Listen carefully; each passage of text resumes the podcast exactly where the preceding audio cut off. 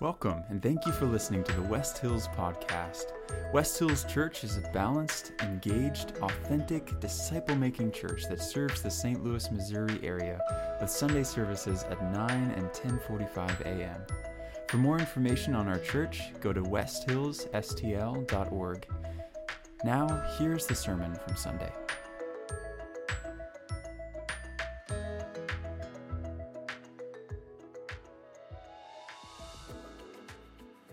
Loves a witty retort, well timed.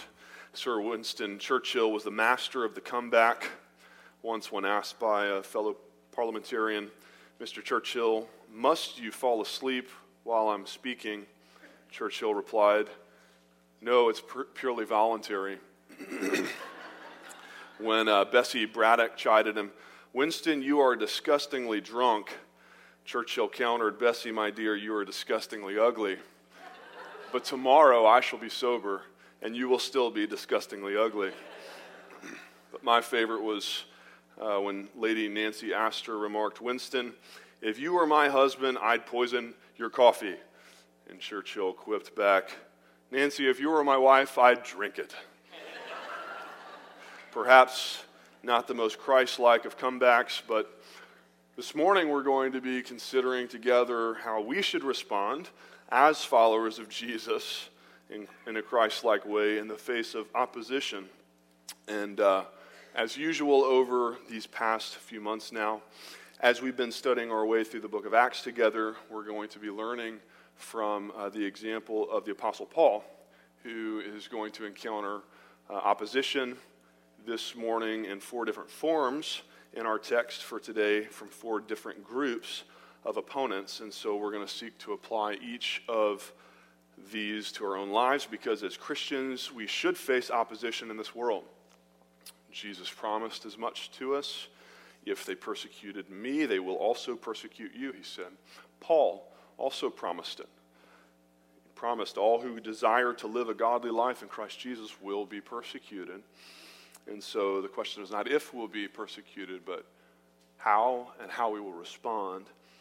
And so, the very first question that you and I, I think, need to ask ourselves this morning, before we even dive into our text, the context for the text is this Are we experiencing opposition for our faith in Christ? We should, in an ungodly world, if we seek to live godly lives, as Paul said, we should be persecuted in some extent. Do we experience opposition? If not, then I fear not only will this sermon prove to be pretty irrelevant for you, uh, but more importantly, you may be found to be in disobedience of your Savior Jesus this morning. Jesus said, Woe to you when all people speak well of you. Christians don't win popularity contests. Uh, if you are winning popularity contest in your life. These days, it's a pretty good sign that your faith is probably too private. You know, our, our faith is always to be personal, but never private. Jesus said, You're the light of the world. You don't light a lamp and then hide it under a bushel basket. You put it out on a stand for all to see. But Jesus also warned us that people love the darkness rather than the light because their works are evil. Therefore, if Christ's light is in you, and if you are letting his light shine through you in a dark world, you are sure to be opposed. So here is my plea for us this morning, brothers and sisters. Please let us not make it all the way through our study of the book of Acts. Uh, we've got only a few sermons left in Acts, a few chapters left. May we not make it all the way through Acts without putting this actually into practice. You know, uh, James calls us in Scripture to not be just doers of the, uh, hearers of the word, but doers. Don't just hear the word, do it. And the book of Acts is all about our commission as a church to take the gospel into all the world, to be Christ's witnesses to the ends of the earth. Are we doing it? Have we at least taken it across the street to our neighbors, across the office place to our coworkers? Are we doing it?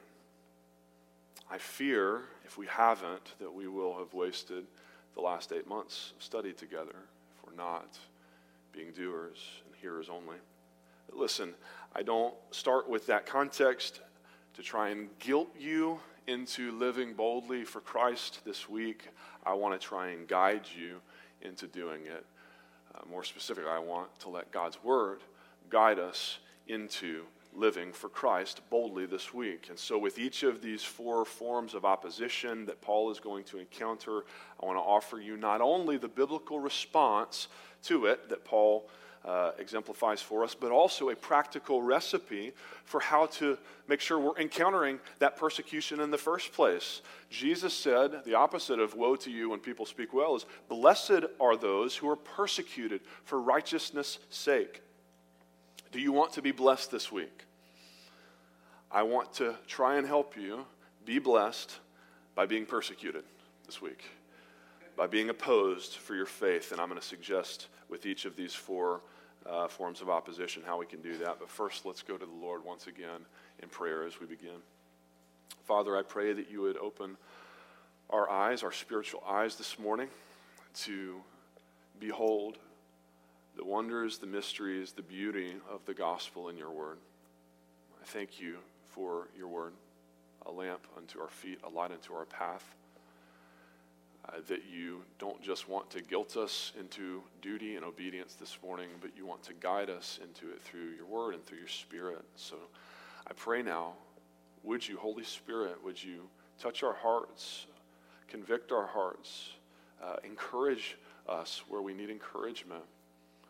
But more than anything, would you, would you draw us into a deeper love for Jesus, a deeper understanding of the gospel and what he's done for us, and a deeper desire, not just duty, but desire to follow in his footsteps and living boldly for Christ, come what may, even in the face of opposition in this world. that Jesus, your name might be made famous in and around us for your glory, we pray. Amen four biblical responses in the face of opposition faith. Number one, when we're criticized, we yield. We are going to pick up the story where we left off in verse 15 of chapter 21. Paul has just completed, you remember, his third and final missionary journey last week. And now, like Jesus, he's constrained by the Spirit. Paul sets his face on Jerusalem, despite knowing full well the fate that awaits him there like, like Jesus, again, imprisonment, many afflictions, suffering, and ultimately death. Paul goes. So we pick up in verse 15 and we read, After these days we got ready. We, Luke, the author, our author, and Paul, and the rest of their traveling missionary companions, we got ready and we went to Jerusalem.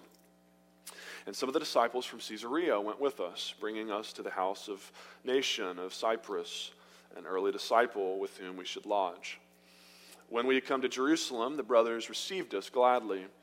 On the following day, Paul went in with us to James, and all the elders were present. After greeting them, he related one by one the things that God had done among the Gentiles through his ministry. But when they heard it, they glorified God, but they said to him, You see, brother, how many thousands there are among the Jews of those who have believed. They are all zealous for the law and they have been told about you that you teach all the Jews who are among the Gentiles to forsake Moses, telling them not to circumcise their children or walk according to our customs. What then is to be done? For they will certainly hear that you've come. Do therefore what we tell you. We have four men who are under a vow.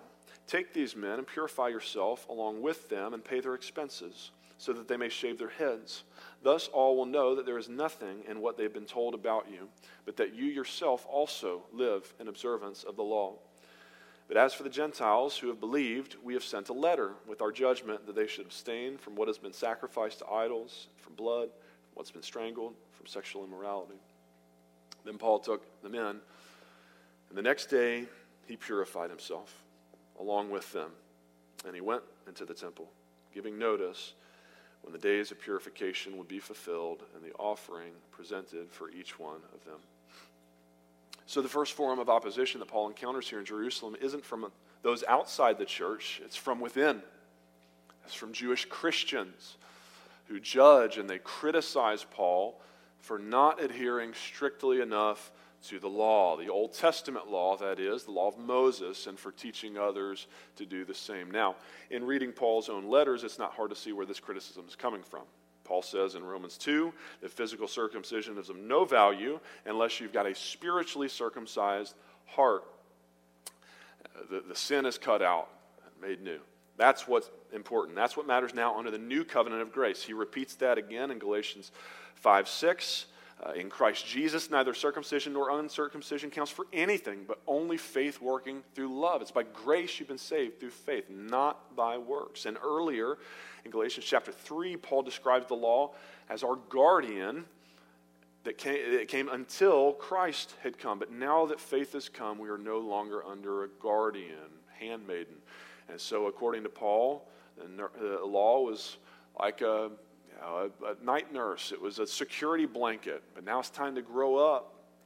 You know, my son sleeps with his lovey. He's two years old. It's cute now.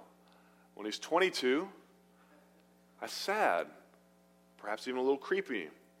Uh, but these Jewish Christians in Jerusalem are essentially saying, We like our lovey.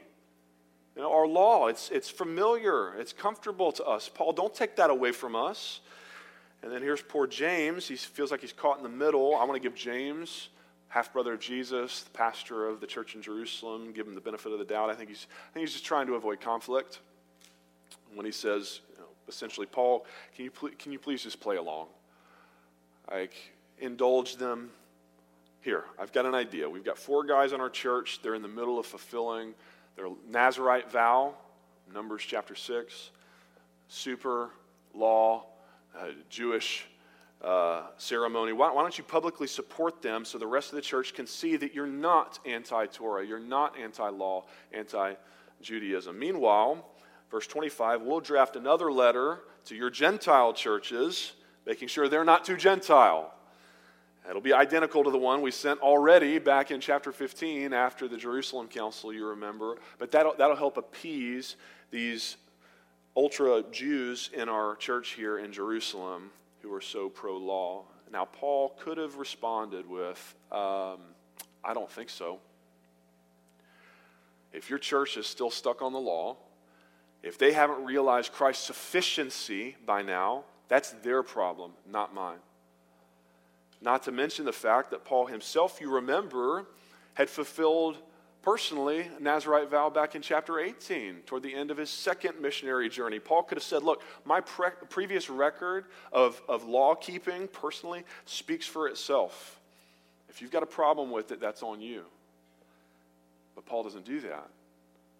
What does Paul do here? Verse 26 He took them in, he purified himself, and he accompanies them to the temple. Paul yields to their request. Why? Because he was a sellout? No, because he was a selfless servant of the church. Paul is following his own advice, exhortation here from 1 Corinthians 8, where he writes, not to defile a weaker brother's conscience. Don't be a stumbling block. In Corinth, you remember the, the issue was food offered to idols. And Paul had wrote to the more mature believers in Corinth, listen, I know that idols are fake. You know that idols are fake. But if these less mature Christians in your church in Corinth, if, if they're afraid of sinning by eating meat that was sacrificed to an idol, even if the idol is really not, it's just a piece of wood, it's just a piece of stone. We know that, but, but if, if, if you're going to offend them, their conscience, just don't eat it. Yield for the sake of your weaker brother our best uh, family friends back in, home in, in Jackson are Southern Baptists, like real Southern Southern Baptists. Uh, and I, I know that drinking alcohol is not a sin. But I don't bring a six pack over for dinner when they invite my family over for dinner to make a point. I, I, don't do that. That is not the way of Christian love and unity.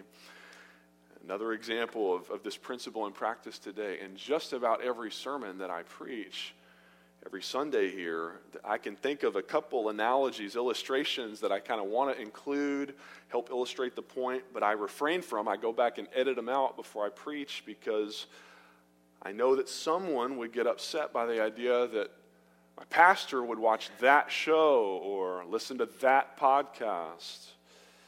And it's safer for me to, to omit that so as not to be a stumbling block and prevent any of you from being able to hear clearly the gospel. I don't want my words to get in the way of you hearing the gospel this morning, the good news of who Jesus is and of what he's done for you. So, like Paul, who said, Paul, uh, Paul says, I've made myself a servant to all that I might win more of them. To the Jews, I became as a Jew in order to win the Jews. To those under the law, I became as one under the law. He says, though not being myself under the law, I've been set free from the curse of the law, but I'll still play along. I'll yield that I might win those under the law. On the other hand, to those outside the law, I became as one outside the law, not being outside the law of God, but under the law of Christ. Remember, Jesus came not to abrogate, undo the law, but to fulfill it, bring a new law, an even harder law. Just love people perfectly and love God perfectly, whole heart, mind, soul, strength all the time. Just do that, and you'll fulfill the whole law. It's harder than following all six, 613, by the way, of the Old, Old Testament. But Paul says, Look, I'm still under the law of Christ, but I, I live like I became as one outside the law that I might win those outside the law. I become all things to all people that by all means I might save some. I do it all for the sake of the gospel. That, that, that somebody might hear the good news of Jesus Christ Jesus came into the world to save sinners, of whom I am the foremost, Paul says. That's what I want you to hear. I don't want to stand in the way of you hearing that. Now, I told you with each of these, I want to help you get persecuted this week by living for Jesus. And so, if you are not currently experiencing this kind of friendly fire from fellow Christians who are judging and criticizing you, let me try and suggest how you might start by, by making a major kingdom impact. If you, if you go out and you are just killing it in ministry, if you are just living on fire for the sake of the gospel in the world and, and in your, your witness and relationship with others, you will be criticized by Christians who aren't doing that, frankly, because they're too busy sitting at home, thumping their Bibles, looking for an excuse to reprimand you or me for something to make any real kingdom impact for themselves. You just read the comments section, any post, any article, any sermon from any of the best preachers out there today Tim Keller, John Piper, J.D. Greear. These guys are all hated on by so called Christians. I think about one of my own ministry heroes, David Platt, endured just last year being sued by members of his own church on false allegations. He could have said, Forget y'all, I'm out of here. This is ridiculous. But he didn't. He yielded to the investigation. Let the truth set you free. He yielded. He didn't even throw them out of his church for attempting an insurrection. Because when we're criticized, even by fellow believers, this is the way of Christ. We yield. We defer whenever possible, doing nothing from selfish ambition or vain conceit, but in humility, counting others as more significant than ourselves. This is the way of Christ. Number two, when attacked, we endure. When we're attacked, we endure as believers. We read on, verse 27. When the seven days of Paul's purification were almost completed, the Jews from Asia, seeing him in the temple, stirred up the whole crowd and laid hands on him, crying out, Men of Israel, help! This is the man who's teaching everyone, everywhere, against the people and the law in this place, the temple. Moreover, he even brought Greeks into the temple and has defiled this holy place for they had previously seen Trophimus the Ephesian with him in the city, and they supposed that Paul had brought him into the temple. Then all the city was stirred up, and the people ran together. They seized Paul, dragged him out of the temple, and at once the gates were shut, and they were seeking to kill him.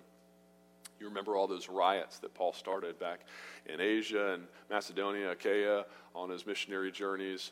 uh, especially amongst the Jews who didn't take kindly to Paul interrupting their synagogue services to talk about Jesus. Well, now those same Jews all find themselves in Jerusalem for Passover, and guess who's also there? Public enemy number one, the Apostle Paul.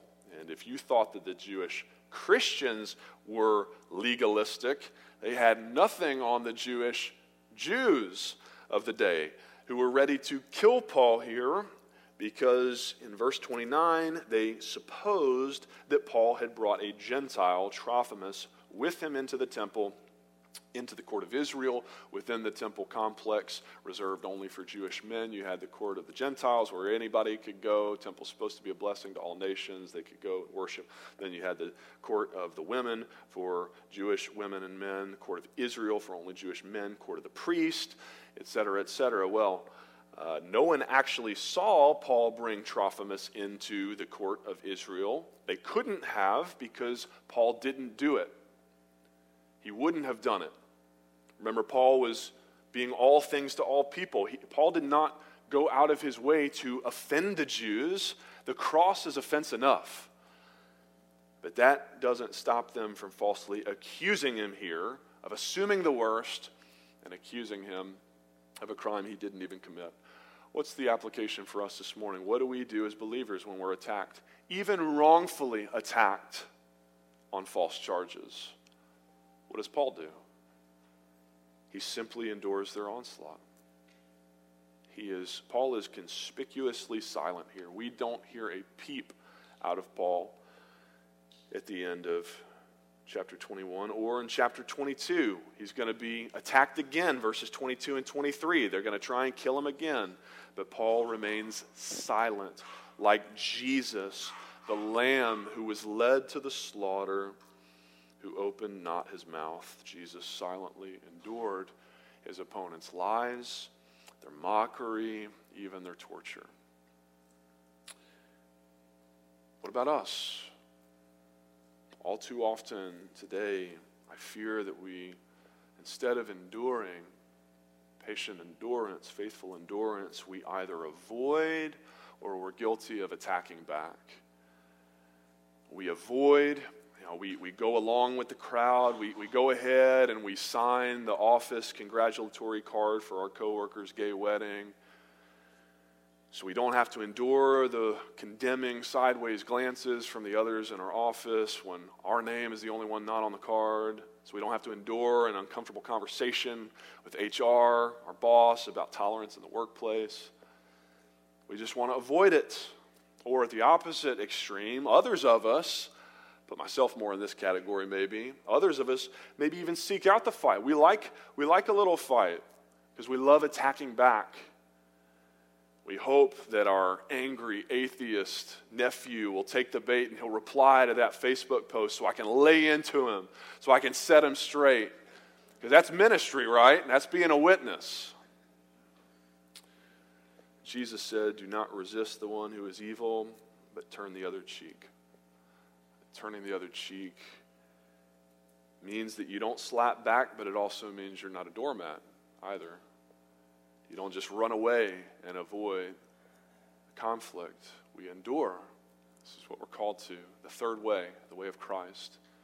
Not attacking back, not avoiding, endurance. Now, to back it up a step, once again, how, how do we even make sure that we get attacked in the first place? Might seem like a silly question these days, but you speak the truth. Listen, the truth is, you don't have to be militant about it. If you simply speak the truth, God's truth, God's word, in today's world, you will eventually, but inevitably, be opposed for it, be attacked for it. Speaking of Churchill, here's another great, great quote. Churchill said, You have enemies? Good. That means you stood up for something sometime in your life. Now, we've got to speak the truth in love. Parenthetical there. Ephesians 4:15. If you don't speak the truth, you're avoiding. If you don't speak it in love, then you're perhaps guilty of just attacking back, returning evil for evil. We want to do neither. Third way, we speak the truth in love to be a countercultural witness for Christ. the way that Paul did, the way that Jesus himself did. Number three, when misunderstood, we explain.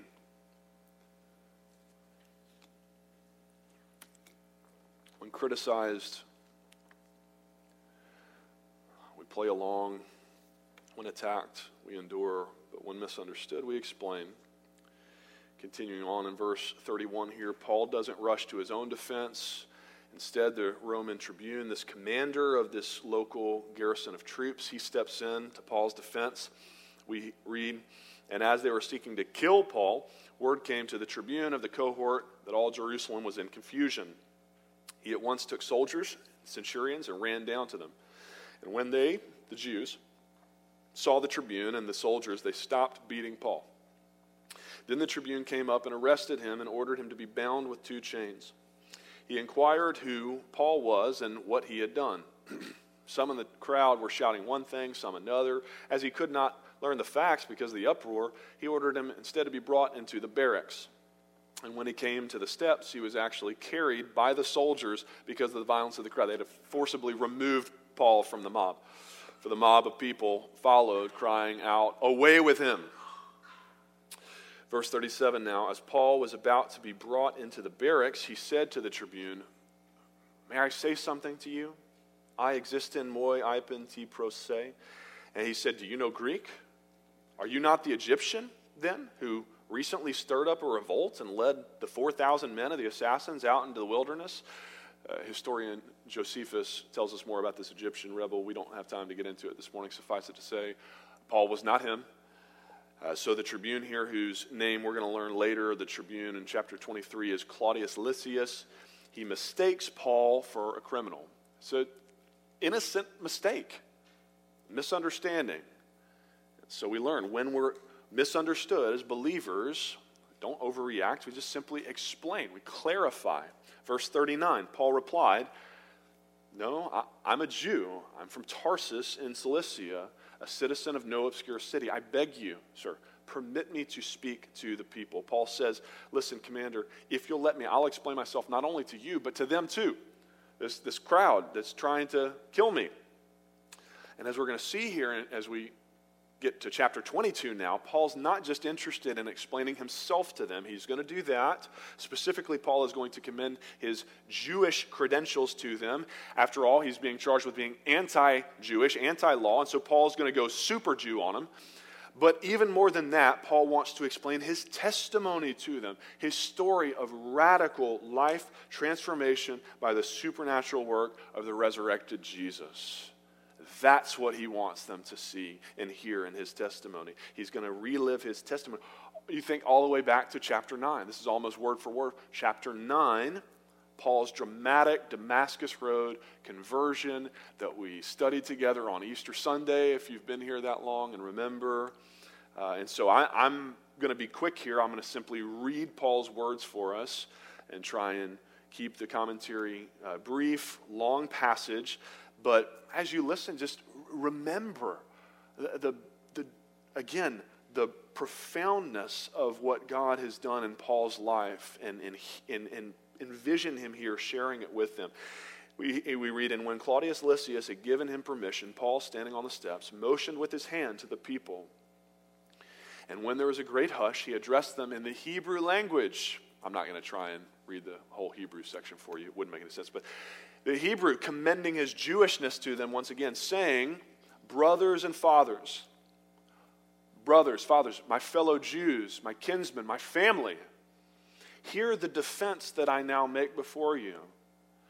And when they heard that he was addressing them in the Hebrew language, they became even more quiet. And he said, I am a Jew, born in Tarsus of Cilicia, but brought up in this city, Jerusalem the Mecca of Judaism, educated at the feet of the famous Gamaliel, grandson of Hillel, the most respected rabbi in antiquity, according to the strict manner of the law of our fathers. Paul calls himself a Hebrew of Hebrews, a Pharisee of Pharisees in Philippians 3 5. Being zealous for God, as all of you are this day. Verse 4, he says, I was so zealous, I persecuted this way Christians to the death. You think you're passionate about the law? I killed him over the law. binding and delivering to prison both men and women, as the high priest and the whole council of elders can bear me witness. From them I received letters to the brothers, and I journeyed toward Damascus to take those also who were there and bring them in bonds to Jerusalem to be punished. He says, Some of y'all here were, were there. You remember how I was, how passionate I was. He says, But as I was on my way, and I drew near to Damascus, here's the turning point, about noon, a great light from heaven suddenly shone around me. And I fell to the ground, and I heard a voice saying to me, Saul, Saul, why are you persecuting me? And I answered, Who are you, Lord? And he said to me, I am Jesus of Nazareth, whom you are persecuting. Now, those who were with me saw the light, but did not understand the voice of the one who was speaking to me. And I said, What shall I do then, Lord? And the Lord said to me, Rise and go to Damascus, and there you will be told all that is appointed for you to do. Paul says, And since I could not see because of the brightness of the light, I was led by the hand by those who were with me and came to Damascus. Verse 12.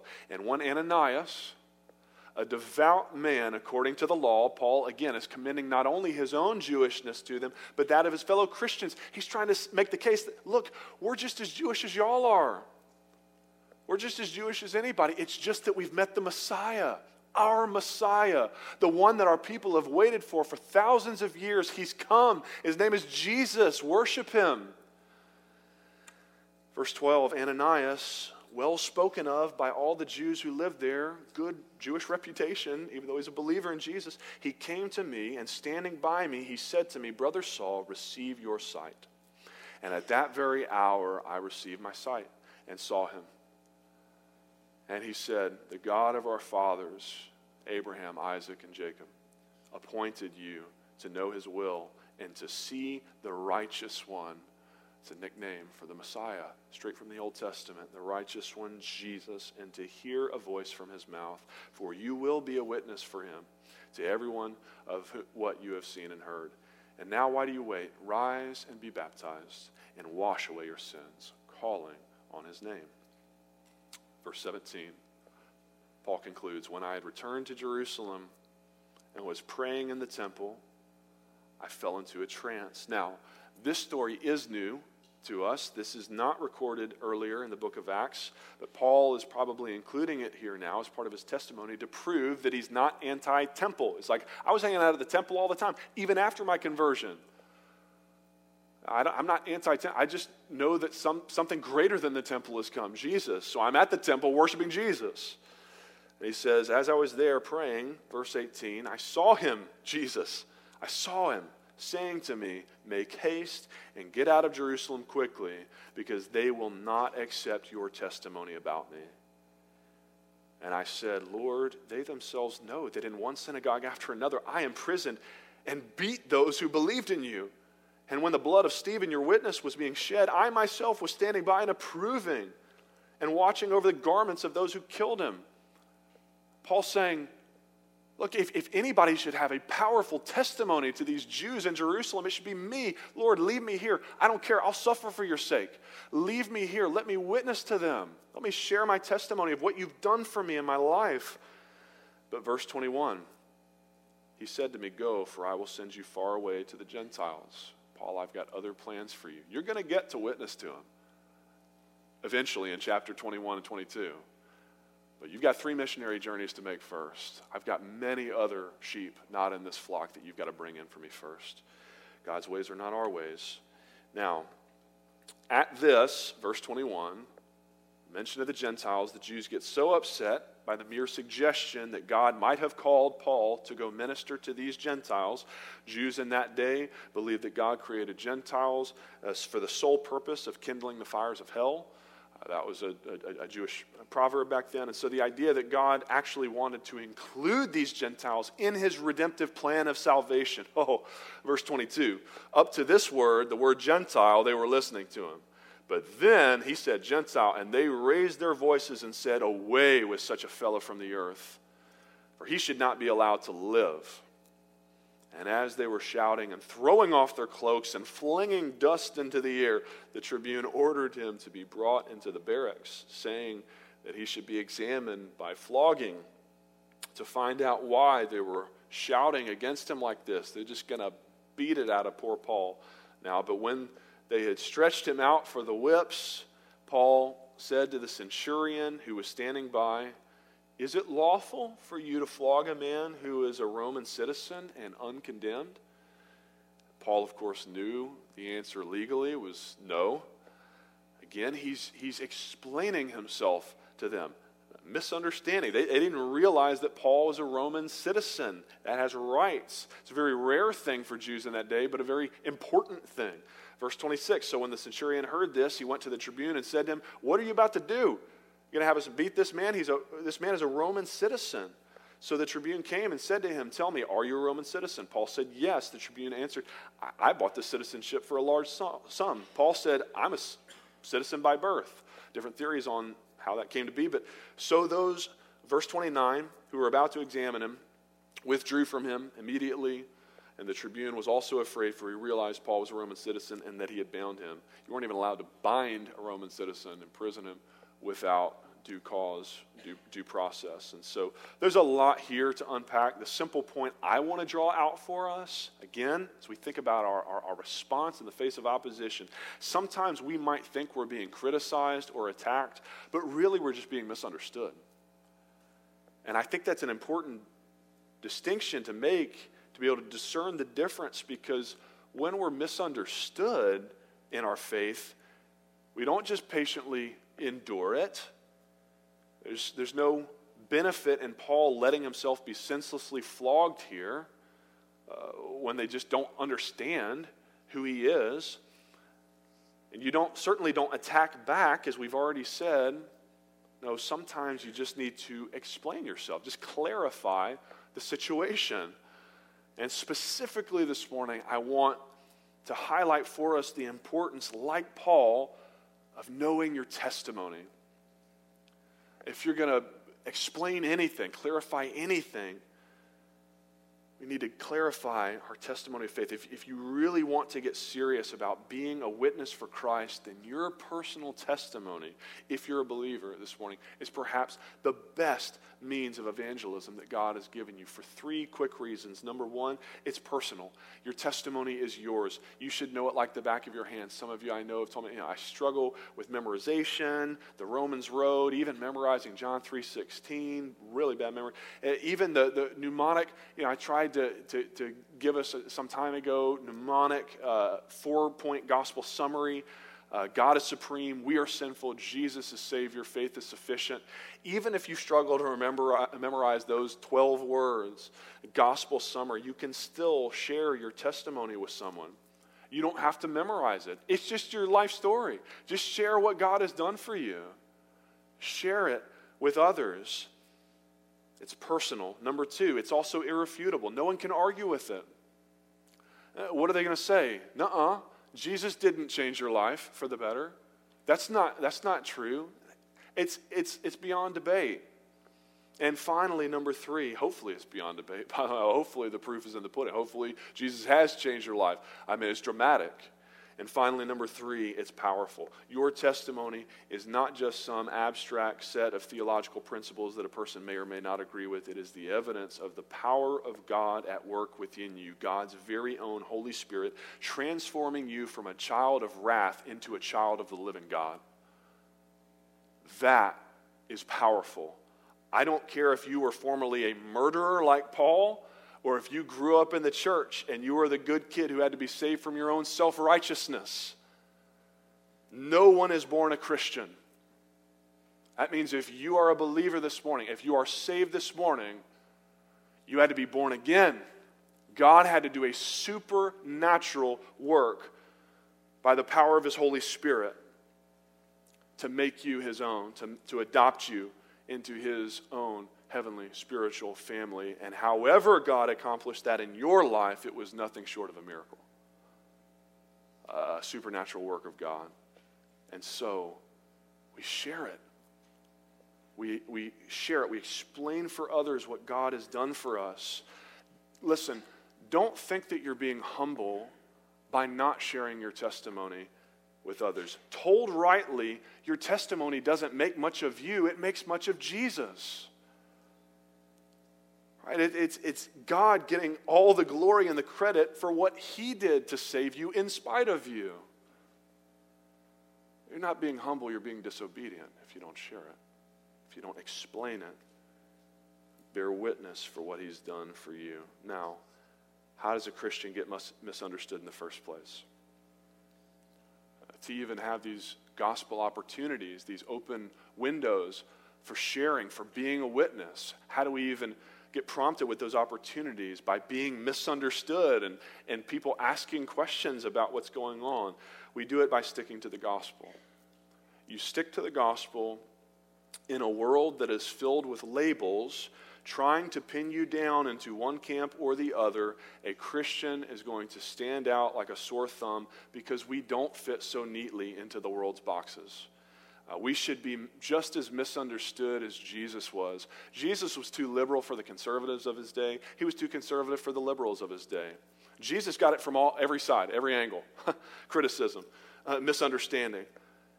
Is that true of us? Does your allegiance to Jesus make you tough to pigeonhole, to pinpoint? Like, wait a minute, you're telling me that you take issue with both Trump and Biden? That you got beefs with socialism and capitalism, CRT and racism, Christian purity culture and secular immodesty? Whose side are you on here? I'm on Jesus' side. I'm on his side. And that's going to make me misunderstood by all your categories and your camps in this world. Lastly, number four, when we're overwhelmed, we overcome. Paul was criticized by his fellow Christians. He was attacked by his Jewish opponents. He was misunderstood by the Roman outsiders, and now he's going to be overwhelmed by all of them all at once here in chapter 23. But as we read through it, I want to show you how Paul overcame this onslaught by remaining thoroughly Christ like at every turn. That's how we overcome the world, friends. Jesus said, In this world you will have troubles, but take heart. I have overcome the world. Jesus is the overcomer. Jesus overcame, and it's only by sticking with him that we can overcome too by the word of our testimony faith in him. Chapter 22, verse 30 sets it up, the context, but on the next day, desiring to know the real reason why Paul was being accused by the Jews. Like, how many times can we try and, you know, beat this, get this out of this guy?